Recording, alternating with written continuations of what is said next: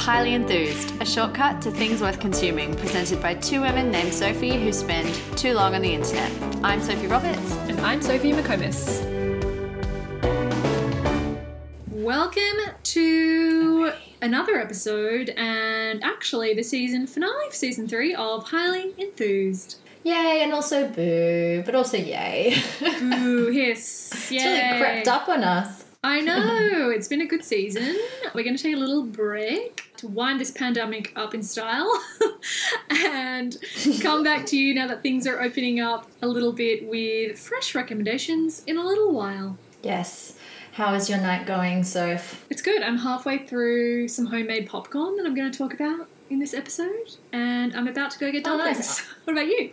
Yeah, I've just been I've just been snacking on some Red Rock Deli uh, chips, a classic choice. I feel I haven't bought a packet in a while. Treated myself at the supermarket last night. Have Salt eaten most of it already. Oh, of course. Of course. What I went to I went to lunch at my friend's house, my friend Lucy's house on Sunday, and she brought out a bag of chips and she's like, "Look, I was gonna get plain, but I know that they're apparently serial killers, serial killers, so I got this like." I'm like, "Thanks." It's maybe our most controversial statement was that that's for serial killers only. And I still stand by it, to be honest.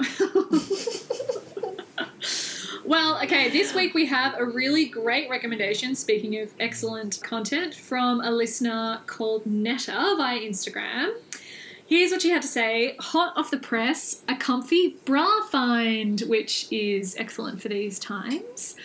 A brand called Nisa Women, that's N I S A Women, is a social enterprise employing refugee women. And I just got one of their bralettes, and she says, Seriously, it's like I'm wearing nothing except my boobs actually stay in place. Amazing, and you should definitely check them out. So they actually do look really cool. Nice colors, and I'm all about a soft cup. Mm, I, I'm amazed that they feel like nothing but actually do the job. It feels like you only get one of those. I still love those Bonds bralettes that we spoke about. Wear like, one right now. One. Yeah, they're so good.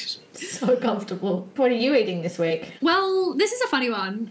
In light of my random porridge tip recently, I and it's a similar one. I made a big pot of risotto on the weekend. You did. I was For there. You were I there? to eat it.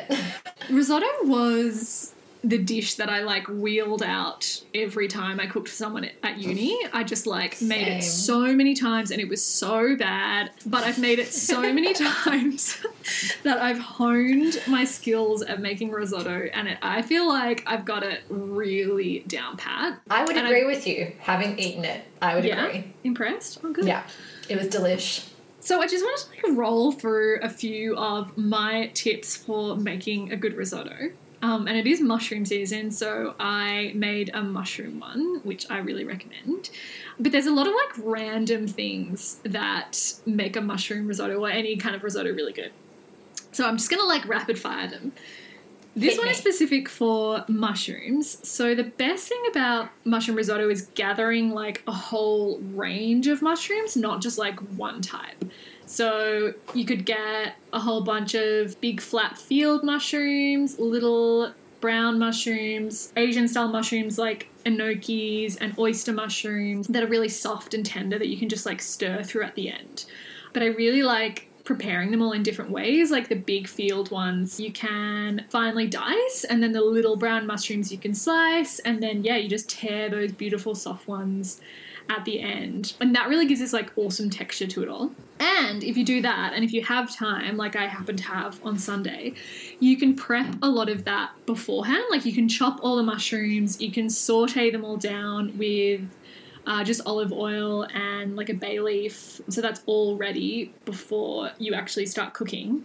And that cuts down the time so much. Like if you had all your shallots and garlic chopped, you have all your mushrooms like sweated down, ready to just stir in. That is like making ri- your risotto vibe a lot quicker because a lot of people are scared by how long it takes. Um, I would also add that it makes your house smell delicious, as I kept commenting on. I was like, what have you been cooking? Your entire house smells amazing. Didn't even need the fancy room spray because your house smelled like delicious mushrooms. Sounds like a weird com- compliment, but I stand by it. Yep, exactly. perk. Makes your house smell good. And one more thing about the mushrooms. this is a lot of things. But dried shiitakes are the best ingredient to have in hand. Like they don't go off. You just ch- chuck them in a jar in the pantry. I I put like one shiitake for each person that you're serving because they're quite strong. But you they're dried, so they're hard. So you kind of cover them so they're covered in hot hot boiling water and let them soak for I don't know, maybe like 15 to 20 minutes. And that soaking water, not only does it soften the mushrooms, but it creates this really fragrant, savory stock that you can then use to cook your rice in along with your chicken stock or your other liquids. So that really brings like a massive depth and richness to this to the risotto. And so when you're adding your liquid, one tip there is to make sure that your liquid is hot. So you're stirring your rice and you don't want to add cold liquid to hot rice because it, it shocks the rice. if you add Always hot so lazy and I know it like takes up all these pans. It's super annoying, but you've got to you've got to heat the wine, put that in, so it like gives that really creamy really. um emulsifying. Yes, trust me, it really works. Okay. and then you have like your hot pot of stock that you ladle in, just like keep it all hot. And the last thing is the butter and the cheese. So, like you do with pasta, you should always kind of finish a pasta with a knob of butter so it emulsifies and gets all glossy and rich. The same with risotto. You've got to like chuck a whole bunch of butter in there and give it a big stir so it gets that sheen and that cream, extra creaminess. And I just put a lot of cheese as well, parmesan cheese. And I added a big spoon of sour cream at the last minute, which I thought was really good. Still adds richness, but it's got that like tang to it, so it's not Yeah. super sweet. I feel like you could even go even more extra and do burrata on top, but that would be insane. I mean, you would not walk after a meal of that. Um, It would lie down forever. Exactly. You got to match it with something like crisp and vinegary, like radicchio or endive or something like that. But um, they be my risotto tips. So go forth and create some creamy rice, my friends. Yeah, no need to spend hours making sourdough. Just spend hours stirring and stirring and stirring risotto. Just for Mm. yeah, get that making creamy, risotto for seven rice. like is a real workout on your arm. it's a lot easier if you make it for two. Just saying. Yes. What about you? What have you made? Okay, well, this has been one of the like heroes of my solo time over the last like two months, and it's been tortilla española, Spanish tortilla. So this isn't like the Mexican tortillas, like the little corn and flour sort of flatbreads that you use for tacos. This is the Spanish version with potatoes and eggs. Yeah. It's like a very easy, soothing meal for like one person, and you can scale it up and down to make it for heaps of people if you want. Um, but it's just like perfect because you really don't need to have many ingredients, and it's really filling, and it's quite meditative to make, but it's super easy to make. Um, and I also have some sneaky tips to talk you through how to make the perfect tortilla española. So I use this New York Times cooking recipe as a base, and I've kind of just sort of riffed on it. They recommend making it with I think about eight eggs. It's a much larger one, but I tend to just use three eggs and then sort of eyeball the amount of potatoes that you need. But it is also something that keeps in the fridge really well. Their recipe calls for just slicing the potatoes really, really thin, like almost mandolin thin, and cooking them in the pan with a sliced onion, just all at the same time, in quite warm oil with salt. I've done it that way.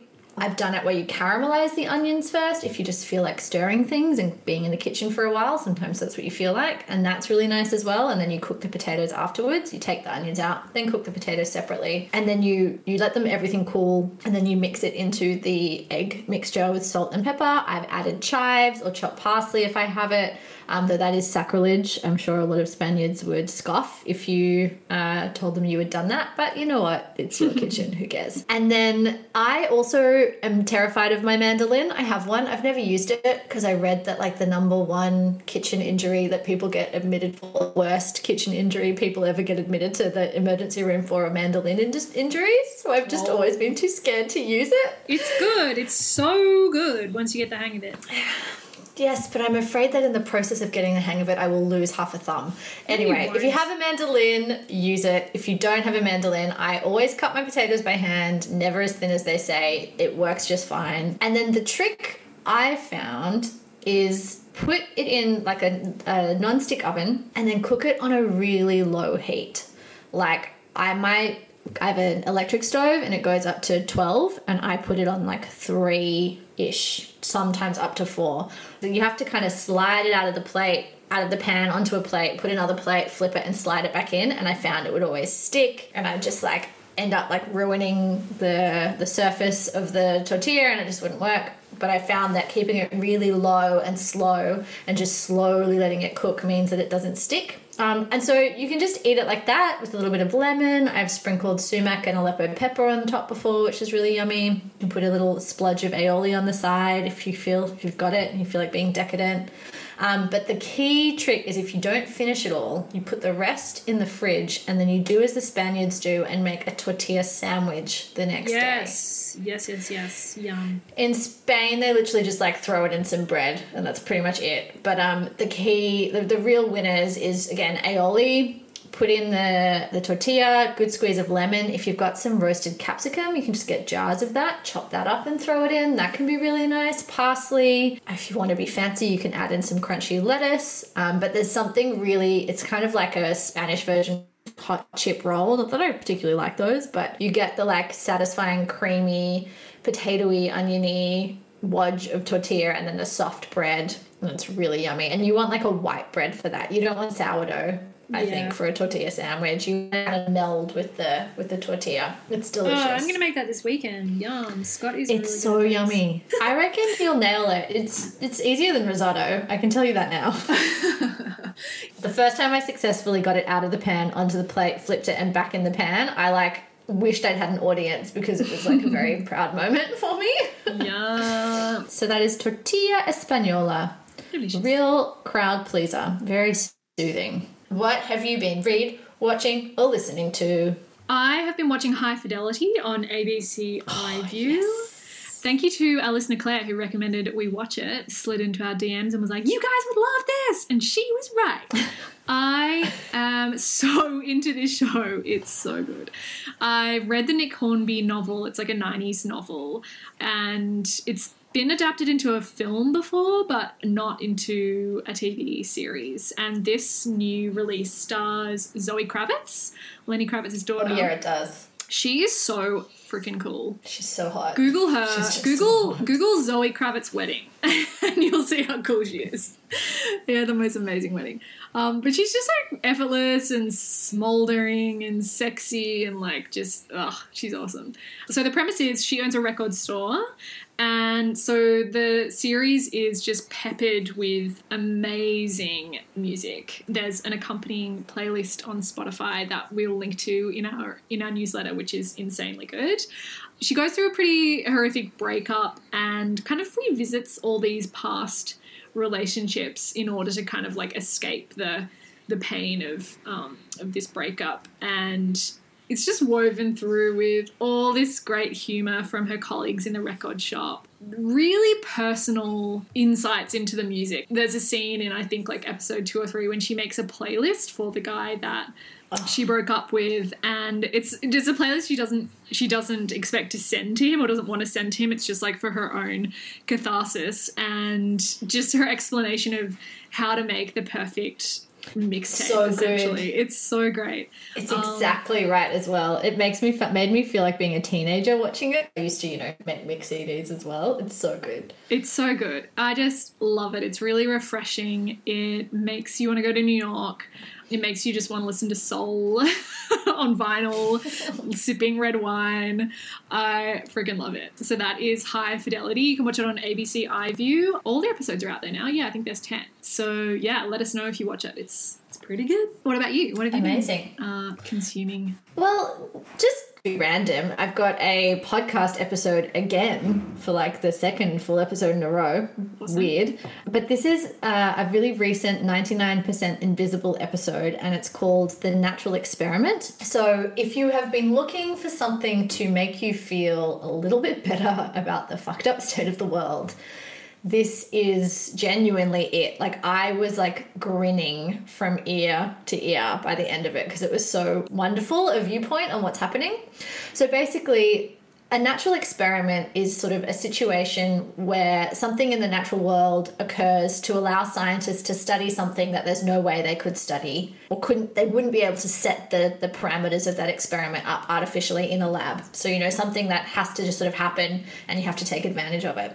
So basically COVID-19 and the lockdown that's happened all around the world is sort of the ultimate natural experiment. And the episode is all about the incredible things that all these various scientists around the world have now been able to study because of all the changes brought about by COVID 19. So wow. the yeah, it's incredible. And so the first one, there's this scientist who actually studies like whale communication patterns, who for the first time can listen to what the ocean sounds like in south, southeast Alaska in silence and she's like and we'll get to hear what whales talk about when they don't have to like yell over the noise of the cruise ships so they're expecting to hear like really increased complexity and subtlety in their communication patterns they literally normally get an hour a day to sort of where it's not that noisy because there's not that many cruise ships there to actually study that's kind of cool. The scientists in Punjab in India have been able to so there was all these amazing photos that did the rounds on social media of this mountain that has not been able to be seen from this city for 30 years but now you can see it because wow. all the air pollution has gone and so it's been able they've been able to really pinpoint the causes of various types of air pollution but even bigger as a psychological thing people have always just thought it was too big a problem to ever fix and then this fixed it and so people are like oh you can fix it it isn't crazy and huge and impossible. It's like something that can be changed and fixed. Just lock um, everyone in their homes forever? Is that the solution? Well, no, no, no, not the solution. But it's like one thing they talked about is the people within, like Delhi, for example, or the the politicians within Delhi. They blame all the people who make pollution outside of Delhi for causing it, and the people within Delhi. So they're like, well, we can't do anything about it. It's caused by industries outside of Delhi.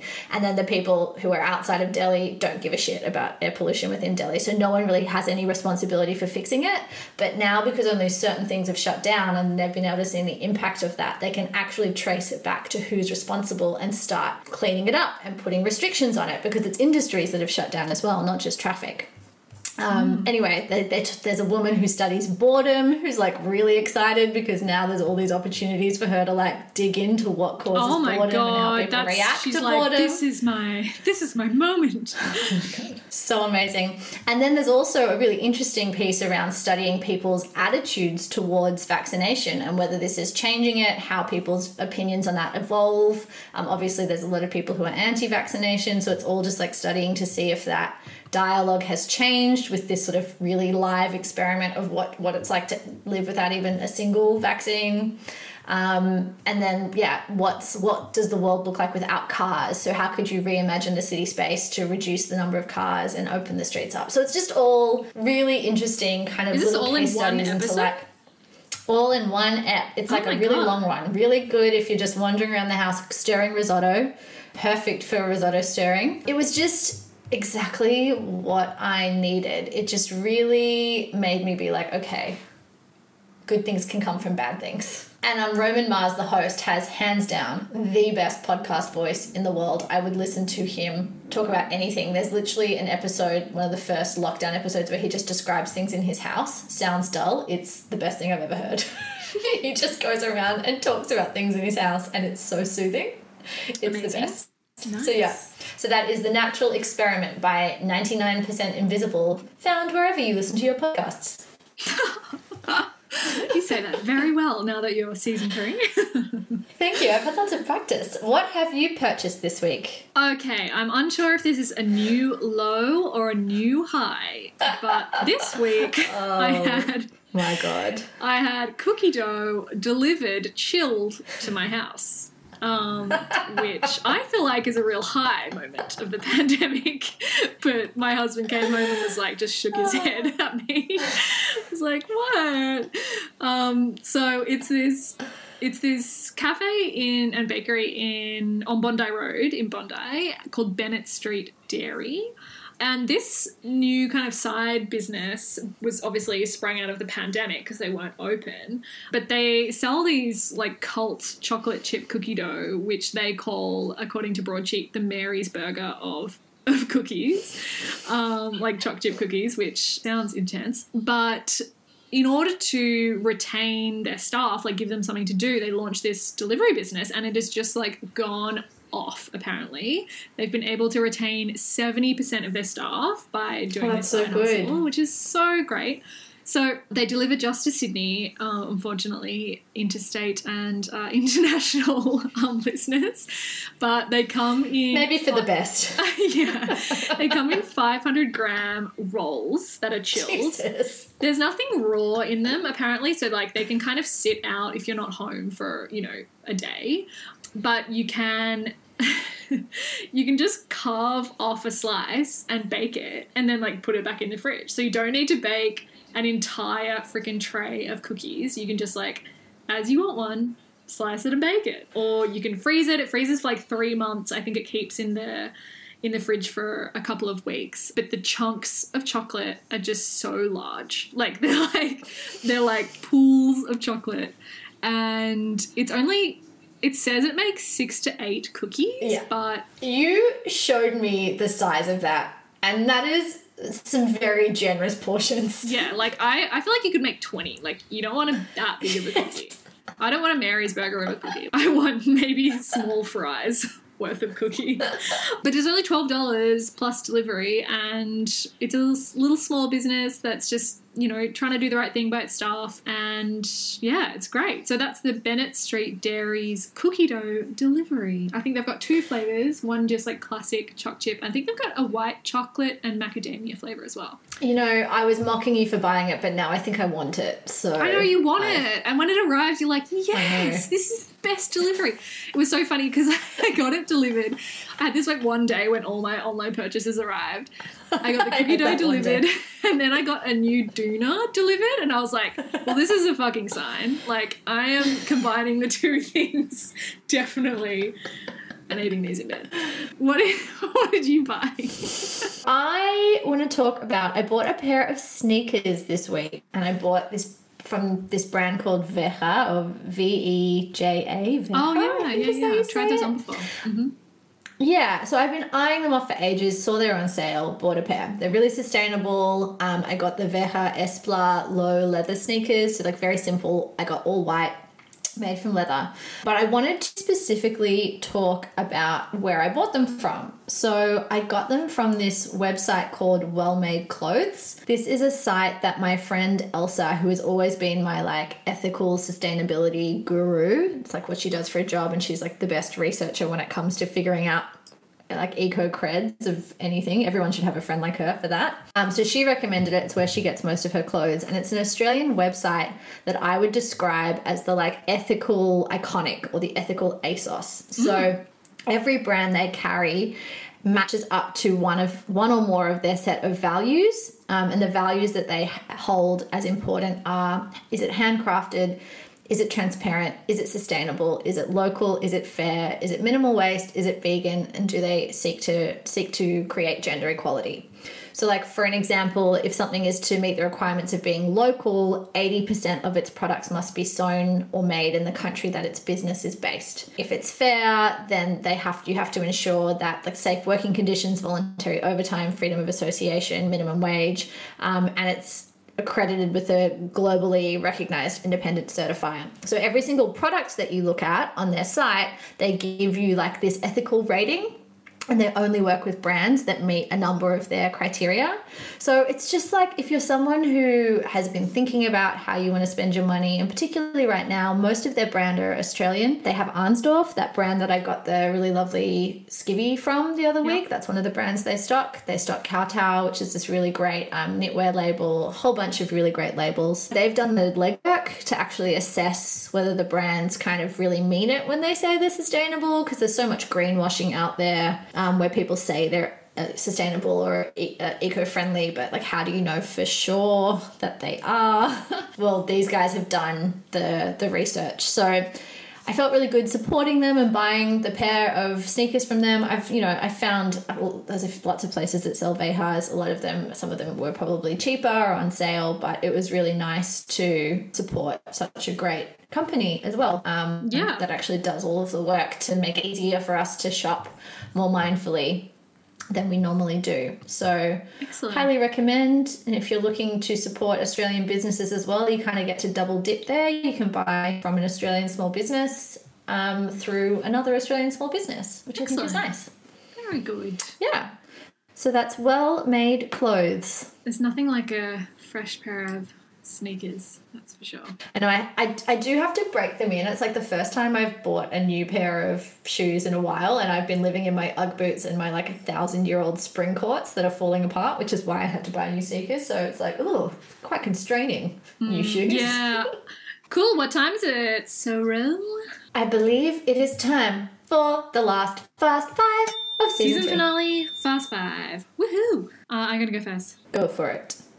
Okay, Elaine Welteroth's pandemic stoop wedding in oh, Vogue. Yes. Yes, yes, you- yes. have you seen yes, this? Yes, yes, Oh, yes. heaven. Yes, I have. Yes. So, Elaine, if you don't know her, used to be the editor of Teen Vogue in the US, and she was that really incredible editor who really turned around Teen Vogue to become like quite political and have real, a really strong feminist voice. And she's just so incredible. I saw her speak one time, I think at the Sydney Writers Fest, and um, she's just lights up the room and is so full of positive energy. And she's just a ball breaker, and she's incredibly tall and beautiful.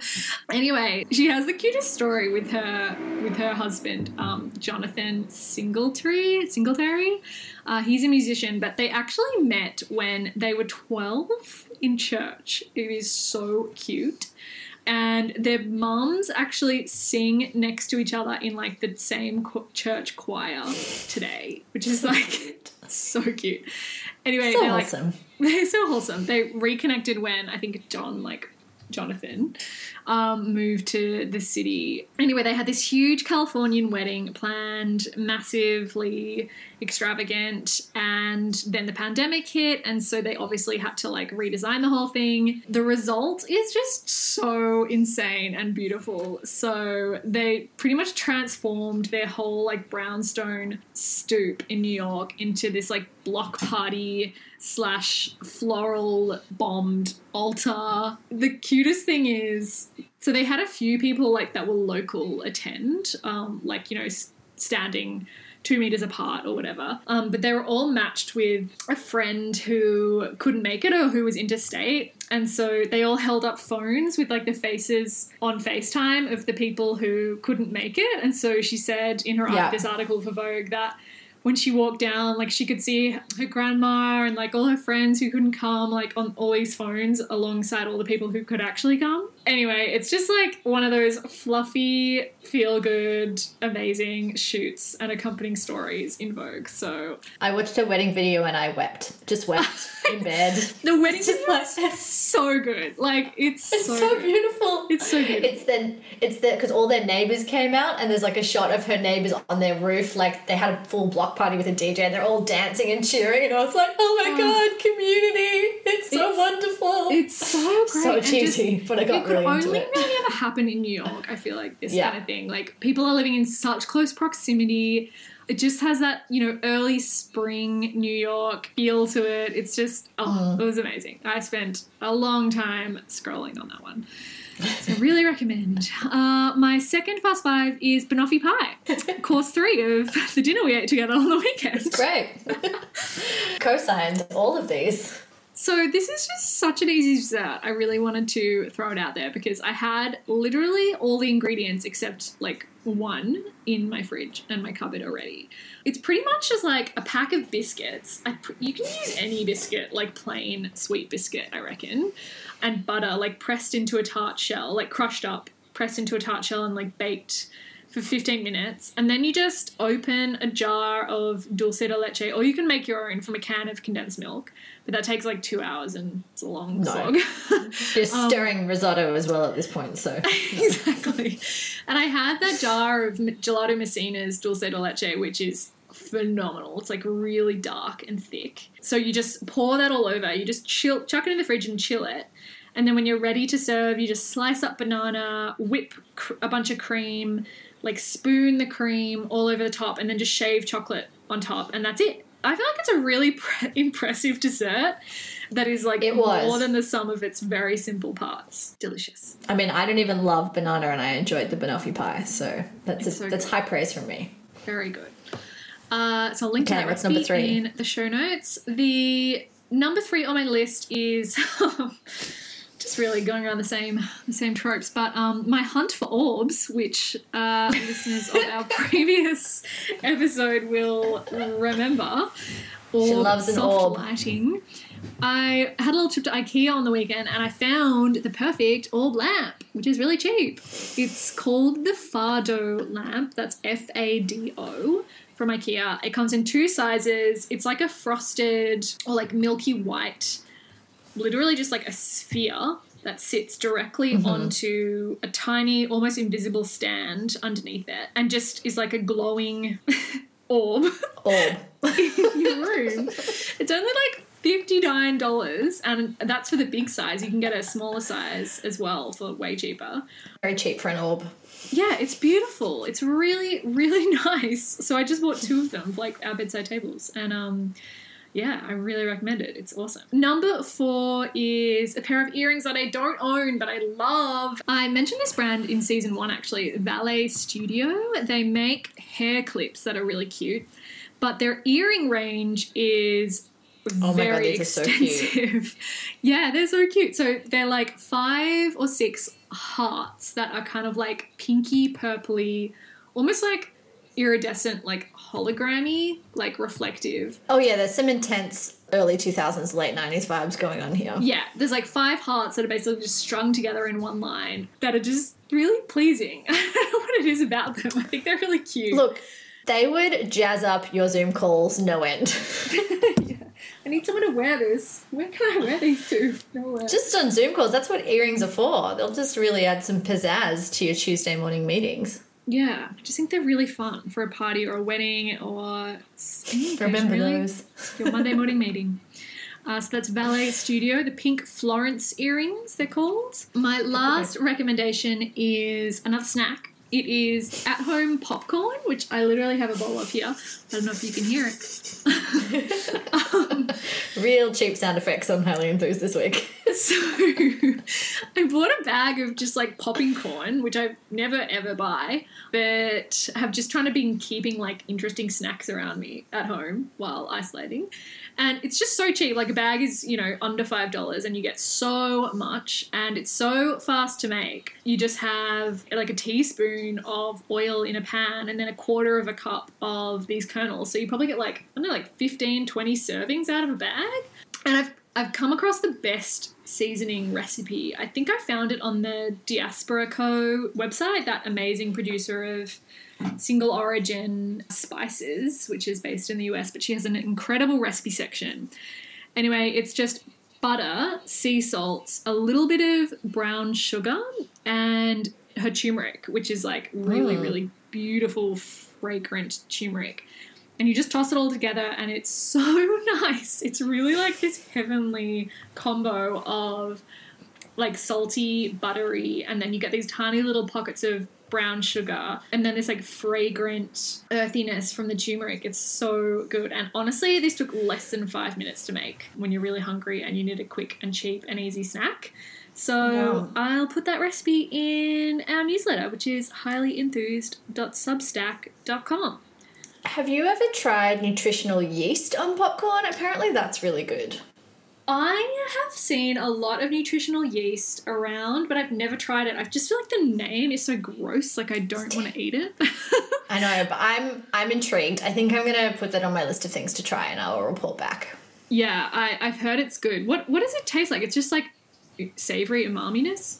Yeah, it kind of is sort of along the lines of I think like a parmesan umami sort of flavor. I don't know. Haven't tried it. We'll try it and we'll let you know. Ooh, I think that'd be a good addition to this recipe. Mm. yeah, that's why I was suggesting it could be delish. All right, what's your fast five, Sarah? All right, fast five. Number one on my fast five is a little pastry shop near my house called Tuga Pastries. I still love Iggy's. I love the fact that they deliver, but I can walk to Tuga's in like 10 minutes. Um, and they have incredible pastries. So they have the most decadent ham and cheese croissant that has like bechamel in it and this pain pan au chocolat. I posted a photo of it on my Instagram. Like the layers of pastry in it are insane. But the thing you come to Tuga for are their Portuguese tarts. And these are hands down, I think, the best Portuguese tarts in Sydney. They are all time. Uh, just like delicious. They're they're always fresh, they're always hot. I think they're only open on the weekend. Oh I've only God, ever gone on the so weekend. Good. Like having a warm tart from there was an like Dusted in cinnamon. it was so delicious. good. So that is highly recommend that Tuga pastries. When I you have to line up at the moment because there's no space inside and social distancing is a thing. But there was people behind me being like, "I've been on a pastry hunt for years, and these are the best Portuguese tarts in the city." I was like, "You're not wrong. You're I knew they were this good." So Tuga pastries. Number two is a little skincare recommendation. Um, I don't know, it's the changing seasons. My skin's just felt a bit meh. I don't know if I've just been inside too much or whatever, but I recently I had owned this product before and I'd run out of it and I just re-upped it and just remembered how much I loved it. And it's the Raw Remedy Kakadu Plum Serum with vitamin C. So this is just a really beautiful lightweight serum that you can use sort of after cleansing and before you put your moisturizer on. And apparently Kakadu Plum has the highest sort of vitamin C in the world. Whoa, really? Yeah. Funnily enough, I got introduced to this brand um, because they, a good friend of mine, it's his older sister actually runs it. But I sort of bought it independently, so don't worry, wasn't influenced. Um, but they're really, really wonderful. They actually work with the Indigenous landowners in Australia to get these ingredients because they use a lot of native um, Australian ingredients like boab oil, kakadu plum. Um, I've used, I've actually trying their natural deodorant as well, but I haven't really put that to the test yet, so I don't want to report back till I've officially checked it, like can withstand actual activity and not just sitting on my couch. Um, but this serum I've bought before, using it again, really love it. Just makes my skin feel fresher, helps even out dark spots and make my skin just seem a little bit more even. Um, it's just really soothing and it's nice to, you know, put some nice things on your face when you're at home all day. True. So that's number two. I'm being cheeky with number three by recommending two Insta- Instagram accounts to follow, but they are thematic, they're themed, so I'm calling it one recommendation. So there's two women. One of them is called uh, Ixta Belfrage. Her name is spelled I X T A dot B E L F R A G E, and the other account is Nour- Nourish by Noor. N O O R I S H um, by Noor, N O O R. Both of these women are actually Ottolenghi recipe developers, but they have pretty different styles to Ottolenghi. Um, so it's not just like Ottolenghi Redux, they're like really unique in their own right. They both have really amazing step by step tutorials for recipes, and they're kind of like a lot of them are project cooking, but they're really different to a lot of the other sort of lockdown recipes that have been doing the rounds. So Ixta has this recipe for bang bang noodles that I mm. really want to try, like a whole step by step on how to make the noodles, how to make the numbing oil, how to make the like all the different ingredients to go with it. It looks so fun. And then Noor has this incredible tutorial on how to make really crunchy, flaky paratha flatbreads. Oh, so it's like you roll them out really thin and then you the, the dough out really thin and then you get a pizza cutter and you cut it into strips and then you pull the strips all together into a big rope and then you curl it around your hand and then re-roll it. So it's so flaky oh and crunchy and light and it looks so satisfying to make. It also has a real asmr quality like really weirdly soothing. Anyway it's just really satisfying is one way i could have described it. Very satisfying to watch her make paratha so that is Ixta Belfrage and Nourish by Noor. Really great Instagram food inspo. Number four is a book that I read a little while ago now, um, sort of back at the beginning of lockdown. It's Weather by Jenny Offill. So, Jenny Offill is one of my favorite authors. She wrote Department of Speculation, which is this really glorious little gem like book. Um, she writes sort of these books that sort of read almost, they're fiction, but they could almost be memoir. Um, Department of Speculation definitely sort of reads like almost confessional stream of consciousness kind of book. This one is is a novel, it's fiction, but it sort of is very much like you're inside this woman's head and she's like worrying about climate change and the rise of the far right, but it's also about her family and life and she's a librarian and it's just really beautiful and small and perfectly made. Um, and if you're ever interested, there's a wonderful New York Times profile talking about her writing method which is fascinating, which I'll link to in the EDM because it's just super interesting to. Um, I always love reading about how writers write, like the process by which they refine their work and break things apart and put it back together again. And her process just sounds incredible. So that is Weather by Jenny Offill, a great one to pick up if you're looking for a new read. And then the last recommendation of season three of Highly Enthused. Whew just making it sound dramatic, um, is a cookbook that I feel like was designed like precisely for me. it's a book called Tin Can Magic by a woman named Jessica Elliott Dennison. She runs a, a restaurant and cafe in Edinburgh um, and she has another cookbook out called Salad Feast, which is also worth a look. Um, but Tin Can Magic is just perfect, and it was sort of total serendipity. I don't think she she obviously didn't know what was going to be happening right now when she wrote the book, but it got released not too long before the world went crazy.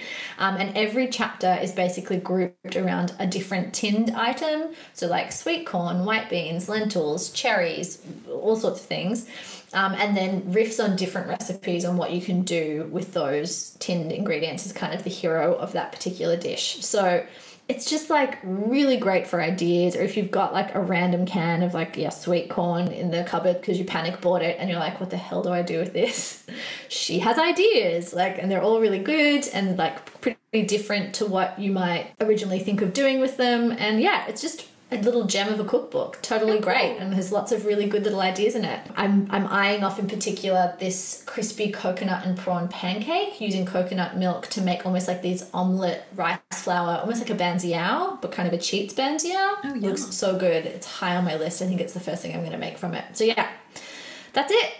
That's the That five. is it. That's a great five. What a great season we've had. Thanks for I know. everyone for listening. Yes, thanks for coming along. I hope we kept you company. We'll be back soon enough. Don't worry. In the meantime, why not dig back into the archives of our newsletter? Do it. All the links to everything mentioned in this episode and literally every single episode and more is at highlyenthused.substack.com. Uh, and we are on the Instas at Highly Enthused. Shoot us an email. We've been getting a lot of emails lately. I'm loving it. I know, Um, same. So many good ones. highlyenthused at gmail.com. And we'll see you next week, folks. Oh, wait, no, we won't. Well, no, we won't. Oh, we won't shit. see you next week. Sorry. we'll see Yeah, you sometime. sometime, sometime in the future. Bye. Bye. Ciao. Auf Wiedersehen. 哼